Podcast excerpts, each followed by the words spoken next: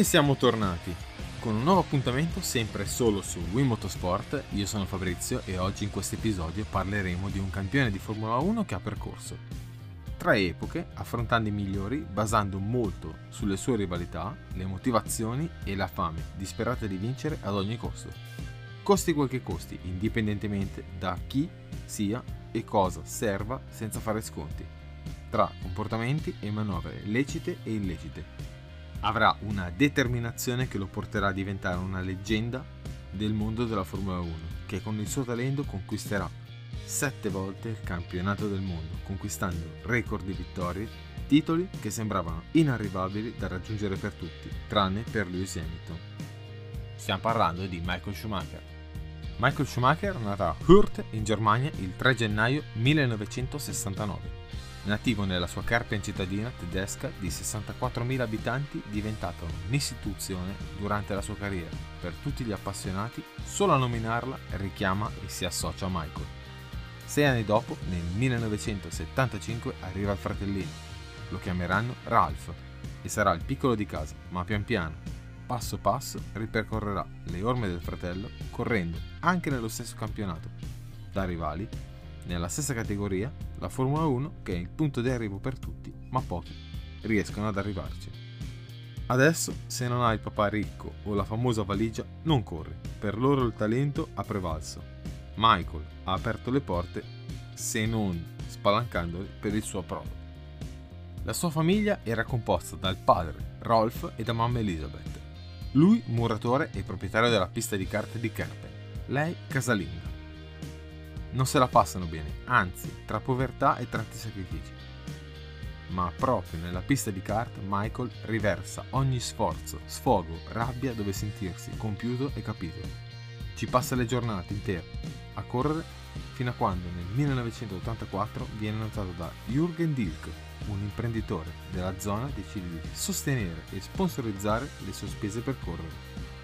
Nel 1985-86 vinse il titolo tedesco e europeo di kart, dove si risolse proprio all'ultima gara a Göteborg, in Svezia, contro due italiani, Alex Zanardi e Massimiliano Orsini. Dopo aver vinto l'europeo di kart, il passaggio alle formule è assicurato per battagliare ancora. Nell'88 partecipa al campionato Formula Ford tedesco, dove si piazzò al sesto posto e in quello europeo, accumulata esperienza, riuscirà a ottenere il secondo posto nel campionato alle spalle di un pilota finlandese che ritroverà molto vicino, più avanti in Formula 1, lui e Mika Salo. Un'altra persona influente nella sua carriera che lo aiutò si chiama Gustav Höcker, per gareggiare in Formula Koenig che parla italiano perché le auto erano dotate del telaio e motore della Fiat Panda.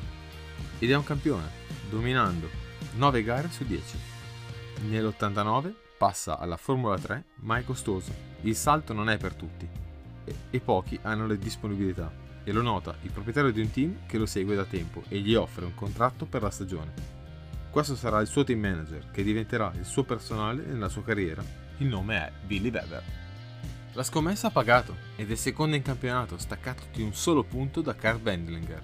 Nel 90 continuò la collaborazione con Billy Weber e un altro anno in Formula 3, sempre con la sua Reynard per la lotta per il titolo e riuscì a vincerlo, arricchendo il suo giovane palmarès. Per tutti i piloti ci sono gare più importanti di altre, ovvio, soprattutto se si proviene dalle formule minori, Formula 2, Formula 3, Formula 3000, Europeo o Mondiale e tante altre, ma anche per mettersi in mostra o per consacrarsi definitivamente. Le due gare da all-in sono il Fuji e Macau, gare dove troverà campioni futuri di Formula 1 come Hakkinen, Irvine, Salo e tanti altri. Gare entrambe vinte testimoniando tutto il suo valore e il suo enorme talento. La gara del Fuji è vinta agilmente in testa dominando. La gara di Macao invece è stata contraddistinta dal duello finale tra Michael Schumacher e Mika Hakkinen. Schumacher è in testa, ma Hakkinen è in gran rimonta, che completa il penultimo giro. Sul rettilineo sono attaccatissimi e prende la scia. E qui l'episodio che cambia la gara. Mika esce di scia e tenta il sorpasso, ma Michael sterza nella stessa direzione a destra, con un colpetto di freno che complica tutto. Non sarà la prima volta che compirà manovre al limite, ricorrerà spesso nella sua carriera. Anche scorrette si possono chiamare. Schianto inevitabile, ritiro e pianta a bordo pista, fra gli applausi per Mika. La loro rivalità sportiva tornerà a infiammarsi negli ultimi anni del decennio 90, con due titoli per Mika e la sua McLaren. Quindi vince tra le polemiche, e sai che novità? Finalmente la carriera di Schumi decolla. Dopo le tante vittorie e sul finire di stagione, la Mercedes mette sotto contratto uno junior team i tre tedeschi più talentuosi e promettenti del momento e sono Michael Schumacher, Karl Wendlinger e Heinz Harald Frenzen. Mercedes cresce e investe tanto sui giovani per il campionato Sport Prototipi Gruppo C. La scuderia è gestita dalla struttura svizzera di Peter Sauber, il gioiellino tedesco è la Mercedes C11 e C292. Il telaio monoscocca in fibra di carbonio, con un motore V12 3005 con un cambio a 5 marce alla trazione posteriore e un peso contenuto di 750 kg, gommata Goodyear. Dal 90 il regolamento cambiò imponendo una cilindrata 3005 come in Formula 1. Nel 93 entrò proprio in Formula 1 con Sauber motorizzata Mercedes, ma la chiameranno Ilmor per valorizzare il marchio con i piloti Carl Wendlinger e JJ Leto. Tom Walkinshaw, persona di esperienza nell'Aleman già con le Jaguar, ma con Mercedes e Schumacher come direttore sportivo, otterrà grandi risultati. Schumacher partecipò all'ultima gara del mondiale prototipi con la 480 km di Città del Messico, dove in coppia con Jochen Mass, ex pilota di Formula 1, anche lui, vinsero il debutto in coppia con la C11. Nel 91 partecipò al mondiale prototipi portando al termine una stagione completa conquistando una vittoria e classificandosi al nono posto in classifica generale. Partecipò anche alla 24 ore di Le Mans, l'evento che vale una stagione. Quello più importante. L'equipaggio era formato da Michael Schumacher, Kant Wendlinger e Krepunzener. Giunse quinto e una penalità, ma anche il giro più veloce in gara. Partecipa anche a una gara di Formula Nippon arrivando secondo. Adesso il pilota è pronto. Il motorsport mondiale si è accorto di Michael. Mancava un posto libero per ingaggiarlo. Le squadre erano al completo e i contratti pure per la stagione successiva. Ma in estate la situazione si sblocca per l'arresto del pilota belga Bertrand Gachot a Londra. Il motivo della lite fu un incidente che degenerò in una rissa accesa con un tassista. Per difendersi usò uno spray al peperoncino spruzzato negli occhi, acquistato in Germania e fin lì nessun problema. Il problema è che a Londra, dove si trovava in Inghilterra, era vietato usarlo e addirittura illegale. Fu arrestato, condannato per 18 mesi e detenuto per oltre 6 lunghi mesi.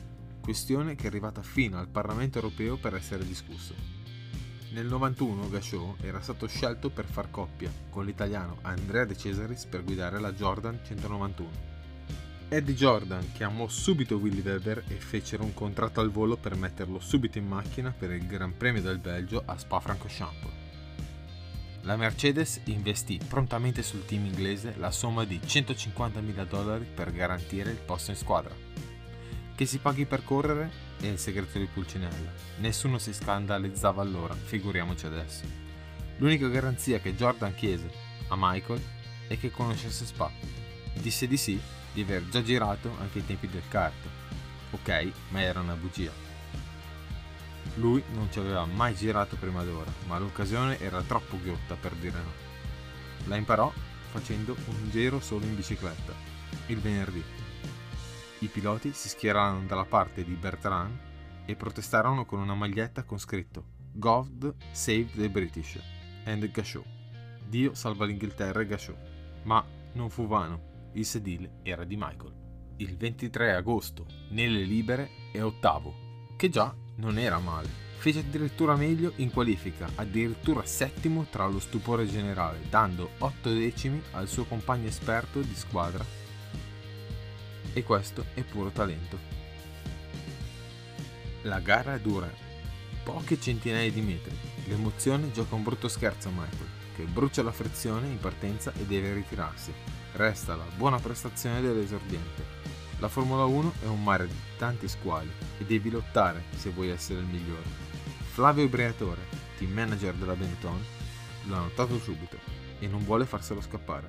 Avrebbe l'occasione di sostituire il brasiliano Roberto Moreno, ingaggiato per l'ultima gara del 90, per rimpiazzare a Suzuka Alessandro Nannini precipitato a Siena col suo elicottero. Willy Weber fece a penna una modifica al contratto e sostituì la parte scritta con il contratto a un contratto. Fatta la legge, trovato l'inganno. Michael Schumacher è e sarà un pilota Benetton. Il suo compagno di squadra da Monza sarà il brasiliano Nelson Piquet, tre volte campione mondiale, due con Brabham e una con Williams. A Monza guida e va forte e non ha timori irreverenziali è circondato da leggende, Ayrton Senna, Nigel Mansell, Alain Prost, Riccardo Patrese, Gerhard Berger, Terry Butzen e tanti altri. A Monza sarà quinto, i primi due punti mondiali, stupirà e non poco. Poi, sesta in Portogallo e ancora sesta in Spagna a Barcellona, la famosa gara ruota a ruota tra Mansell e Senna, per capirci. Solo un testacoda gli toglierà il podio a Suzuka la gara si conclude con un ritiro dopo aver lottato con la Minardi di Martini. In Australia, ad Adelaide, tampona la Brabham di Mark Blandel. Conclude la stagione con 4 punti e un trampolino di lancio per un esordiente. Nel 1992 avrà la sua prima stagione intera da pilota di Formula 1. È arrivato in cima alla montagna. Nel 1992 sarà una stagione sorprendente, ma anche l'inizio di una rivalità con Ayrton Senna, affrontandola in maniera fredda ed educata, ma aspra e sgarbata, senza rispetto e piena di episodi. La prima gara in Sudafrica a Kyalami apre la stagione. Le Williams sfoggiano un dominio imbarazzante, sfruttando lo sviluppo avanzato delle sospensioni attive. Michael chiude con un ottimo quarto posto. La seconda gara è in Messico e arriva al primo podio della sua carriera, un terzo posto, in Brasile è ancora terzo, ma a tenere banco non sarà il secondo podio, ma il duello e la polemica con Ayrton. A circa metà gara Ayrton ha problemi col gas elettronico, precisamente alla farfalla del motore. Il motore si inghiozza e sembra fare tappo, ma non è così. Poco dopo si ritirerà, ma a fine gara dirà che Ayrton è stato scorretto e faceva tappo apposta. La gara di Barcellona è un secondo posto, sotto un diluvio scatenato a Imola si ritira, a Monaco è dietro per più di metà gara da Lesy, a Loves nel punto più lento prova l'attacco, speronando Jean, ma resiste. La Ferrari, dietro alle pance, aveva le centraline delle sospensioni attive. Dall'urto si danneggiò e fu costretto al ritiro. Chiuse quarto. In Canada è un secondo posto.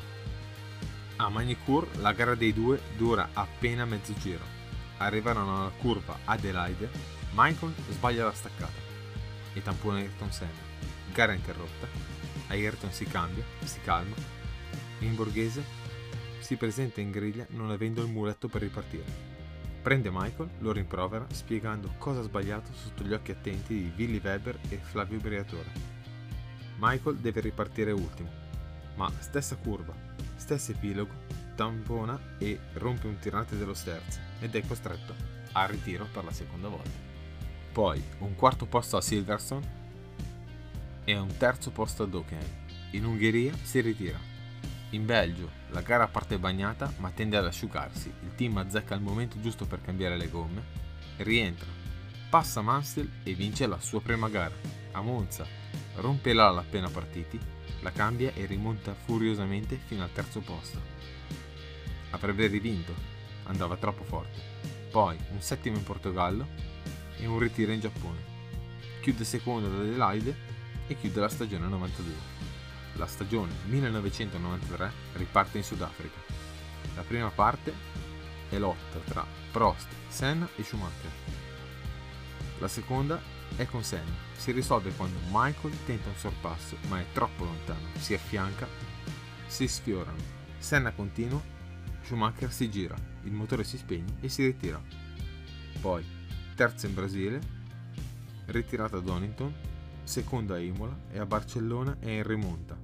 Ha preso Senna, ma incontra sulla sua strada la Lotus di Zanardi, con il motore fumante, appena rotto. Entra in una nube dove non si vede più niente. Esce nella terra e in qualche modo rientra e chiude terzo. Sarà l'unica gara dove saranno sul podio tre campioni. A Monaco Schumi, dopo lo stop and go di Prost, si ritrova in testa, ma dura poco. Il rischio di togliere il limitatore di giri non ha pagato per vincere la gara. In Canada, secondo, rimonta fino a raggiungere Senna a suon di giri veloci, passandolo agevolmente, causa ritiro del brasiliano. In Francia la lotta è solo per il terzo posto, che ottiene ai danni di Ayrton. Poi due secondi posti consecutivi, in Inghilterra e Germania. In Ungheria collassa la lettone posteriore, uscendo di pista e ritirandosi.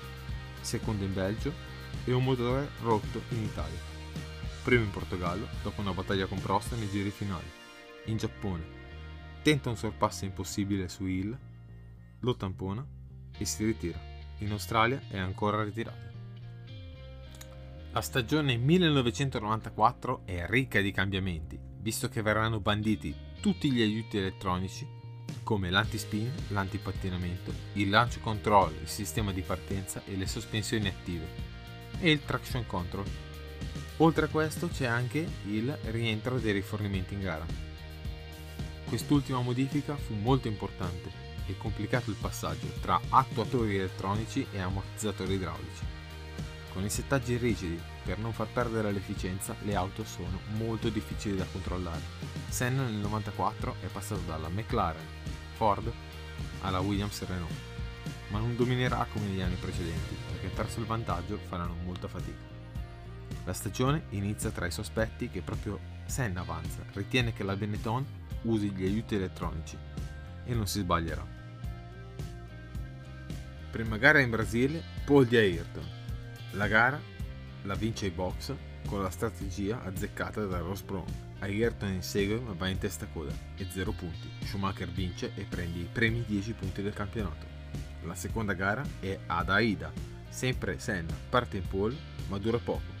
Pochi metri e la McLaren di Hakkinen lo tampona e gara finita. Vince Schumacher altri 10 punti e vola in testa solitario. Terza gara a Imola sarà tragica, già dal venerdì con il botto di Barrichello e la sua Jordan alla variante bassa. Il sabato con lo schianto a oltre 300 all'ora della Simtech Ford di Roland Ratzenberger alla Tosa morirà sul colpo. L'ambiente è visibilmente scosso. La morte è tornata a far paura molto più di prima. La domenica morirà Ayrton Senna al settimo giro dopo un altro incidente alla partenza tra Leto e Lami alla curva del tamburello ci lascerà il campione brasiliano. La gara ripartirà e Michael vinse la gara. Quarta gara a Monaco in ricordo di Ayrton vinse la quarta gara di fila, si trova in testa con 40 punti. A Barcellona fa un capolavoro, rimane col cambio bloccato in quinta marcia e riesce a chiudere la gara seconda. In Canada e Francia è ancora primo e viene da chiedersi chi può fermare questa marcia inarrestabile fin qui. A Silverstone la gara si presenta con Damon Hill e la sua Williams in pole position e Michael secondo a chiudere la prima fila. Succede quello che non ti aspetti e il regolamento è chiaro. Nel giro di ricognizione non si può sorpassare, bisogna tenere le posizioni. Si schiera e parte regolarmente. Gli viene assegnato uno stop and go che non sconterà. Dopo le infinite segnalazioni gli esposero la bandiera nero squalificandolo dal GP. Ma i commissari, vista la gravità gli diedero la squalifica di due gare da scontare. In Germania il motore lo lascia a piedi e ancora prima in Ungheria, in Belgio sarebbe arrivato primo al traguardo, ma alle verifiche di fine gara revocarono la vittoria per il fondo piatto con lo scalino al di sotto del limite consentito. In Italia e Portogallo le salta per squalifica, rientra Jerez e il vantaggio si è assottigliato ad un solo punto e le ultime tre gare saranno decisive per ottenere il campionato del mondo. Ottiene una vittoria Jerez, premiando la strategia dei tre pit stop. In Giappone sul bagnato, dopo due partenze, Schumacher seguito da Hill, ritentano le tre soste, ma stavolta non paga. Vince Hill e riporta il distacco a un solo punto. Quindi ad Adelaide si giocano il titolo. Un solo punto a dividerli, per l'occasione corse Mansell al fianco di Hill in Williams, che ottenne la pole position e nella gara rocambolesca vinse addirittura la gara. La gara di Adelaide del 1994 si riassume al 36esimo giro quando Schumacher sbatte contro il muro danneggiando la sospensione posteriore a destra, rientrando in pista non curante di Hill. Hill si buttò subito all'interno approfittando della situazione, ma Michael chiuse subito la porta con la solita cattiveria e gli montò sopra, piegandogli il braccetto anteriore e ritirandosi entrambi. Manovra scorretta, tante polemiche, veleni, strascichi, soprattutto anche in stagione del 1995. Comunque Schumacher e la Benetton nel 94 sono campioni del mondo. Nel 95 Fabio Briatore, team manager Benetton, rileva la Ligier appunto con i motori Renault e quindi di diritto la Benetton passa ai motori V10 Renault e sarà una cavalcata. In Brasile è primo, in Argentina terzo, sulla pista umida di Imola, appena cambiate le gomme, alla piratella, con le slick, perde aderenza e sbatte, ritirandosi. A Barcellona e Monaco ancora due primi posti. In Canada un problema elettrico gli toglie una vittoria certa e chiuderà al quinto posto.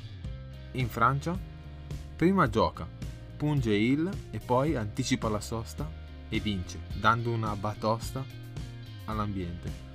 A Silverstone, a metà gara, Hill tenta un sorpasso da lontanissimo, ma Schumacher chiude urtandosi e ritirandosi. Prima in Germania e undicesimo in Ungheria. A Monza, Hill tampona Schumacher e entrambi ritirati alla roggia, poi un secondo a Estoril e un primo al Nürburgring. E ad Aida, con due gare d'anticipo, è per il secondo anno consecutivo campione del mondo. Poi prima in Giappone e chiude la stagione ad Adelaide con un ritiro. Chiude la sua esperienza in Benetton e dal prossimo anno passerà in Ferrari. Quindi, questo episodio finisce qui, rimanete collegati che nel prossimo episodio si parlerà del 1996, il suo approdo in Ferrari. Mi raccomando, sostenete i social e sostenetemi anche su Spotify mettete un segui e sulle altre piattaforme mettete segui, ascoltate gli episodi. Su Instagram mettete segui e anche su Telegram mettete unisci e dovete unirvi al canale per rimanere sempre collegati con le ultime novità senza perdervi un episodio. Grazie di tutto e alla prossima. Se sei alla ricerca di motori, Will Motorsport è il podcast che fa per te. Lo trovi su tutte le piattaforme Spotify, Anchor, Other, Google Podcast, Apple Podcast e Overcast. Segui la pagina Instagram e unisciti al canale.